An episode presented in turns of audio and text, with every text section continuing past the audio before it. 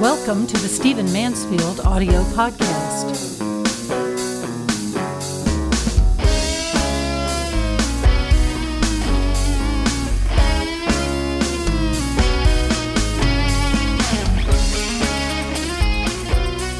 I want to do a different kind of podcast than I have ever done before. I want to talk to you about speaking and the Republican debates.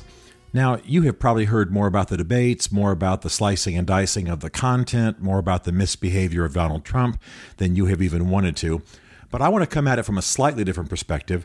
We are all going to be exposed to lots of public speaking in the next 18 months or so. Between now and the 2016 presidential election, you will watch dozens of debates, you will watch conventions, you will have all sorts of stuff come before your eyes. And at the same time, many of you who listen to my podcast are leaders of some kind. You do public speaking, uh, you preach, you teach, you talk to your company, you speak in the military, uh, all kinds of things. And so, what I don't talk about very much in my podcasts is uh, that my firm uh, does a lot of communications uh, consulting and does a lot of leadership consulting. We work with people in their speeches. We work in their speaking style. We analyze speaking styles. We work uh, for many people in DC, people in the corporate world, etc. I'm not saying all that is an advertisement. I'm saying we spend a lot of time analyzing speaking styles, contents, crafting speeches, working with people. And so I want to want to give you some thoughts about the the actual process of speaking in a debate like that which will relate to what many of you do as public speakers. I've got about 10 things here that I noticed uh, were being done or not being done the other night in the debate, and I want you just to uh, keep an eye on it. I realize that what some of you would prefer that I do is analyze the content of the speech. I got to tell you, quite frankly, I'm absolutely over Trump. I wish he'd drop out. Uh, I, I think we've got some other very, very good people there, and we need to be having a serious airing of ideas that is not happening. So I'm not that interested at this point, this early, in uh, getting into the content. I will down the road. But let me talk to you about some practical issues of speaking. They are all pretty good speakers. The one who could improve the most, amazingly, is also already a good speaker, and that's Mr. Kasich. I like Kasich very much. Uh, I think he is has been a fine governor. I think he's been a fine broadcaster. Uh, he is the one who could improve the most. He has the most unusual mannerisms, uh, and I and again I like him and, and and would like to see him improve in that direction. But all of them are good communicators, and of course I would take any of them as president over you know some of what we've had. But having said all that, let me identify these ten things that people are doing, not doing that will may, maybe be of help to you. First of all Mr. Kasich has a bad habit, and so do some of the others, of talking into applause. When you are a political speaker, and or or let's say you're even just doing a sermon on a Sunday or you're speaking to any crowd and they break into applause it's as though someone has joined the conversation you don't want to ignore them you don't want to keep on talking it's particularly bad for someone who is a, a politician on television to continue talking because people are basically polite believe it or not and if you keep on talking when they start to applaud, they will stop applauding to hear what you are saying and to not be rude. So when you are speaking and you say something that hits a positive note and people start to applaud, what you want to do is turn to the crowd and say something like, like what I'll often do is point at them and go, "I agree with you. That is that is exciting." Or I won't make it about me. Let's say I've just said, uh, you know, I think America's greatest days are ahead of her, and they start applauding. Well, don't keep talking because first of all, it dumbs down the applause. It numbs the applause, which, by the way, as a political candidate, you want to to have playing around your words, and at the same time, you'll back them off. It's as though you're saying, "Don't interrupt me." Well, you don't want to be that kind of, uh, you know, that kind of tight in your t- speaking. You don't want to be rebuking them. You want to acknowledge their applause. So it's always great to turn to them and say, "Yeah, go ahead and and celebrate that," or "Yeah, I, I agree with you. That's exciting." Or somehow it's as though you've turned to a friend and said, "Yeah, I, I want to hear what you have to say." But you do not want to speak into applause. First of all, it's an uncomfortable moment. Second of all, you're probably not being heard, even though you think you're saying something important. And third of all, as I say, you are causing the, the applause to die down quickly when that's exactly the opposite of what you want. Mr. Kasich did that, and again, I'm not picking on him. He may be my, my favorite guy on that platform. The second thing that you do not want to do uh, is have unusual hand movements. And again, Mr. Kasich, whom I, I, admire, has an unusual habit of dropping his hands fully to his sides and then sweeping his hands up from below uh, in order to make a point. And uh, I I think that it's probably just a natural thing that he does. And my guess is that he prefers to be speaking without a podium so he can be fully visible. But this is what you don't want to do. What you want to do is you want to imagine a box that has your head in the middle of it. And you want to have your hand movements either uh, not happening or happening within that box. Remember that he's on television. Remember that he's behind a podium, and it doesn't uh, it doesn't work well to sweep your hands up or sweep your hands outside of that box in some way. Some people have their hands out too wide. Some people have their, like Mr. Kasich sweeps them up from from below. Uh, it's it's distracting, and you need to be aware that you're on television. You're often in a box, and you want to move your hands somewhere above your sternum, right around your sternum, above your rib cage would be the best way to think of it. And of course, you never want to reach your hands above your head unless there's something goofy and funny going on. But imagine a box and move your hands within that box. It's very, very important. And and it also, by the way, for men who wear suits and ties, it can really do weird things with your suit.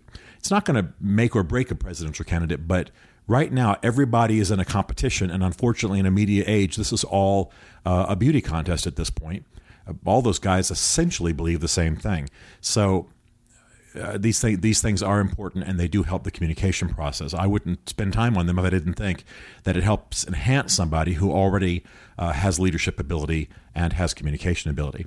There there is another factor too, and that is when you are in a debate like that, the audience is below you and your interviewers are below you. And you don't want to make yourself look at them all the time because what it does is it drops your head. You want to lift your head. You want to lift your head up. Uh, the best view of anybody, the most inspiring view, the best view in terms of, you know, multiple chins or whatever, is that you are looking up. So look up at the back of the room. You always want to keep your eyes on the back of the room. If, if Megyn Kelly is asking you a question, you look down for a moment, maybe you look away, then you, you say, well, thank you for that question, and you move on. And, but keep your eyes to the back of the room. You don't have to be looking at anybody. Uh, I listen uh, to a pastor friend all the time and people are very engaged by this pastor. But I, as a, as a guy who counsels and coaches those who speak, I know that he's not looking at anybody when he speaks. He is moving his eyes from the extreme right aisle to the middle aisle to the extreme left aisle.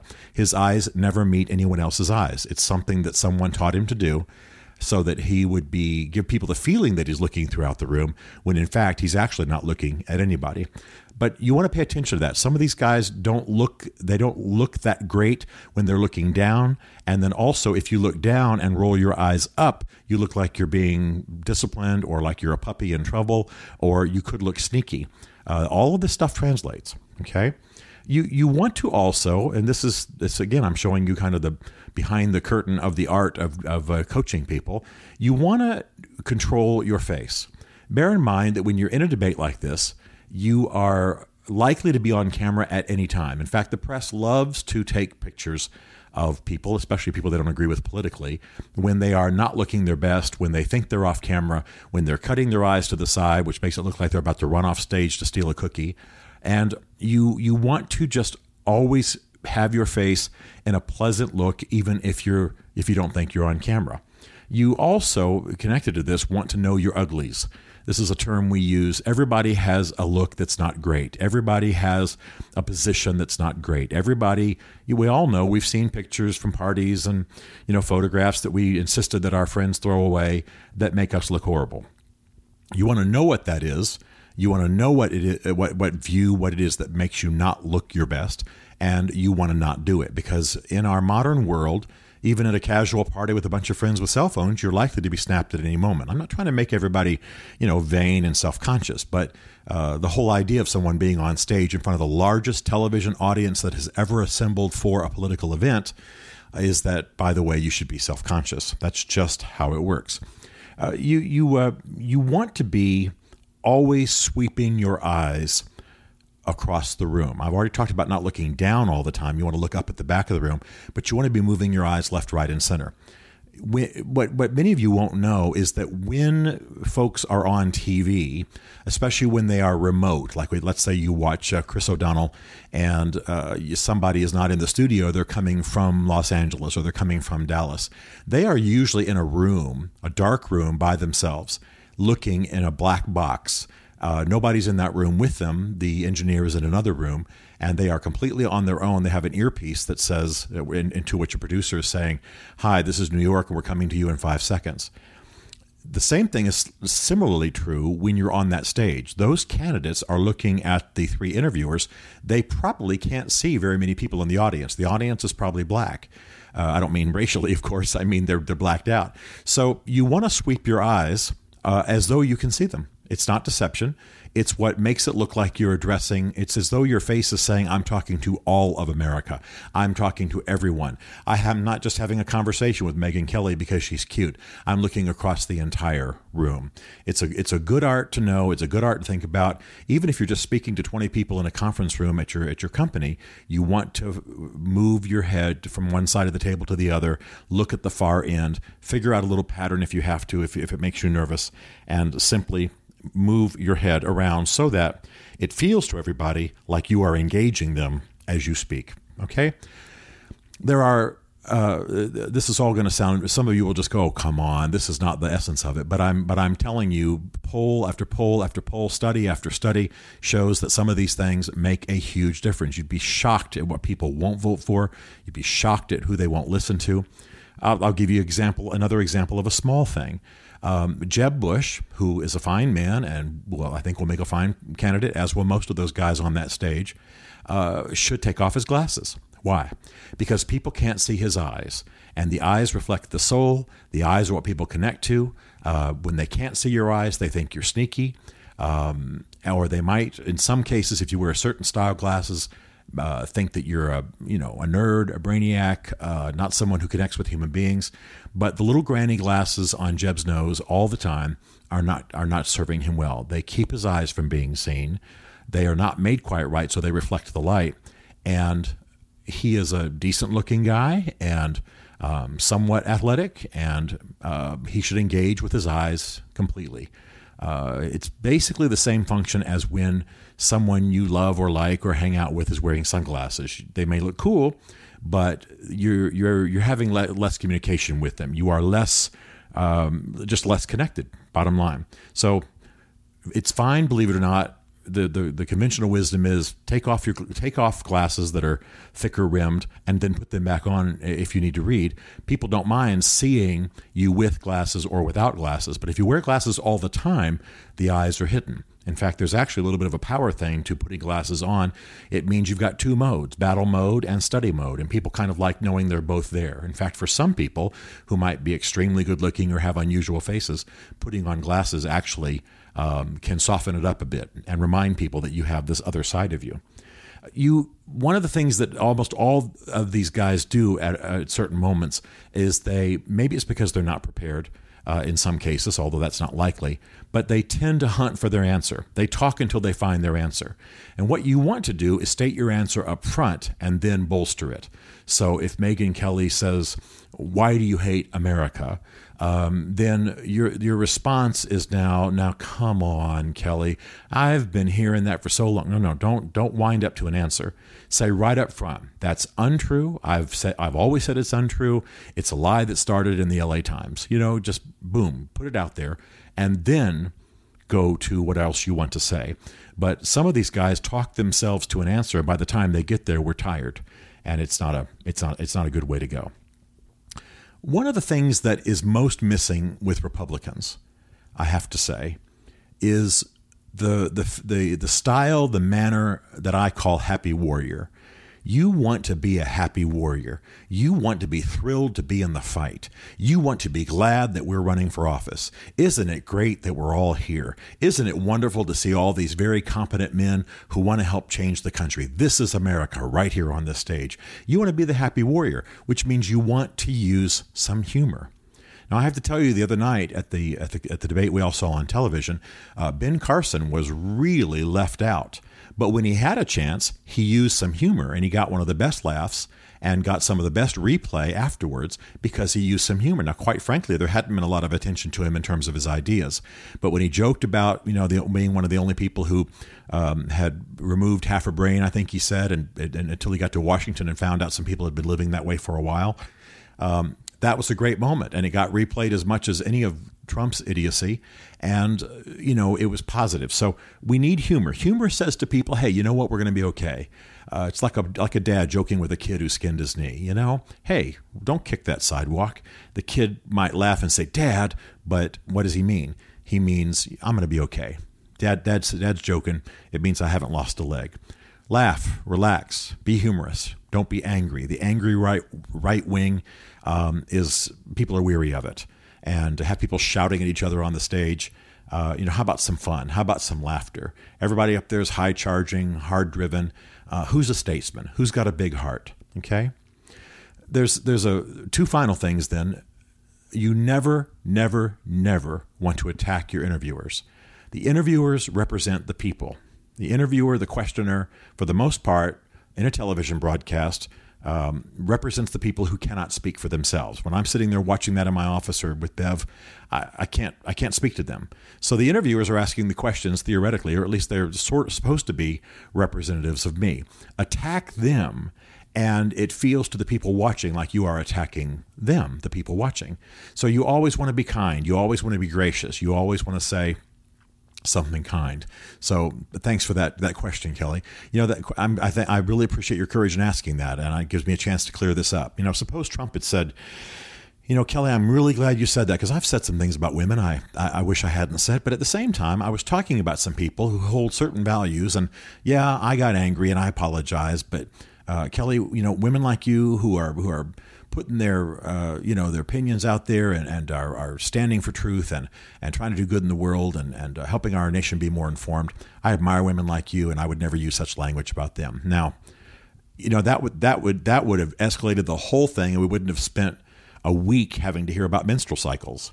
So you always want to be pleasant to the interviewer, unless they've just crossed the line in which case take their head off and take their head off fully. But don't be small and don't do insults and don't say you haven't been nice to me. That sounds like the playground. The final thing is this, and it's the it's the it's the counsel I most give uh, to politicians in particular, but it also is important for CEOs and even even military people, and that is, it's going to sound a little bit gushy, but people respond to your love, maybe not of them, but of your cause. So, uh, in that debate, while we don't want to have a lot of flag waving, a lot of empty patriotic gush, we do want to know if these people are just driven control freaks or egotists. I think we can tell that at least one of them is. But we want to know if they love. Do you love your country? What got you here? What makes you tick? What's got you going? You've all been successful. You could all retire now. Why in the world would you run for president? You know, really, only one of these guys is actually running for president. I mean, only one of these guys is actually going to go all the way. The others are running for a bigger piece of the pie, or a chance to be heard, or a chance to influence hearts, or who knows, a, bigger salary uh, in some corporate setting. I don't know. But what will distinguish them is love. I love my country. I love our heritage. I love what I see in America. I love this, I love that. You don't even have to use the word. But who up there is a statesman driven by love of cause, love of purpose, love of God, love of country, love of, love of heritage, uh, gratitude for what this country did for me, any of that kind of thing? And who is up there just to bully, uh, just to advance their own careers, uh, or who is up there angry and wanting to bash? I think uh, we shouldn't be afraid to talk about love. And when I talk to the people that I counsel and um, coach in communications, I don't try to turn them into, you know, a preacher or, or, or a poet. I do think that at some point in every event, there should be a moment where people can connect with the fact that you are motivated by this transforming, engaging, inspiring force called love. and that that's why you are there. We want to talk technical, we want to talk stats, we want to understand that you have the competence, but at some point, tell me that you care. And I think that's the important thing. Now, all of these are just techniques. They don't make uh, a statesman out of somebody who's not. They don't make uh, give somebody to say uh, something to say uh, if they don't already have something to say. But all of these people are leaders. All of these people have something to say. All of these people are competent. What's going to distinguish them is that they connect with the American people and that they show uh, that they are the kind of person that can be trusted in the Oval Office and that will lead the country, communicate.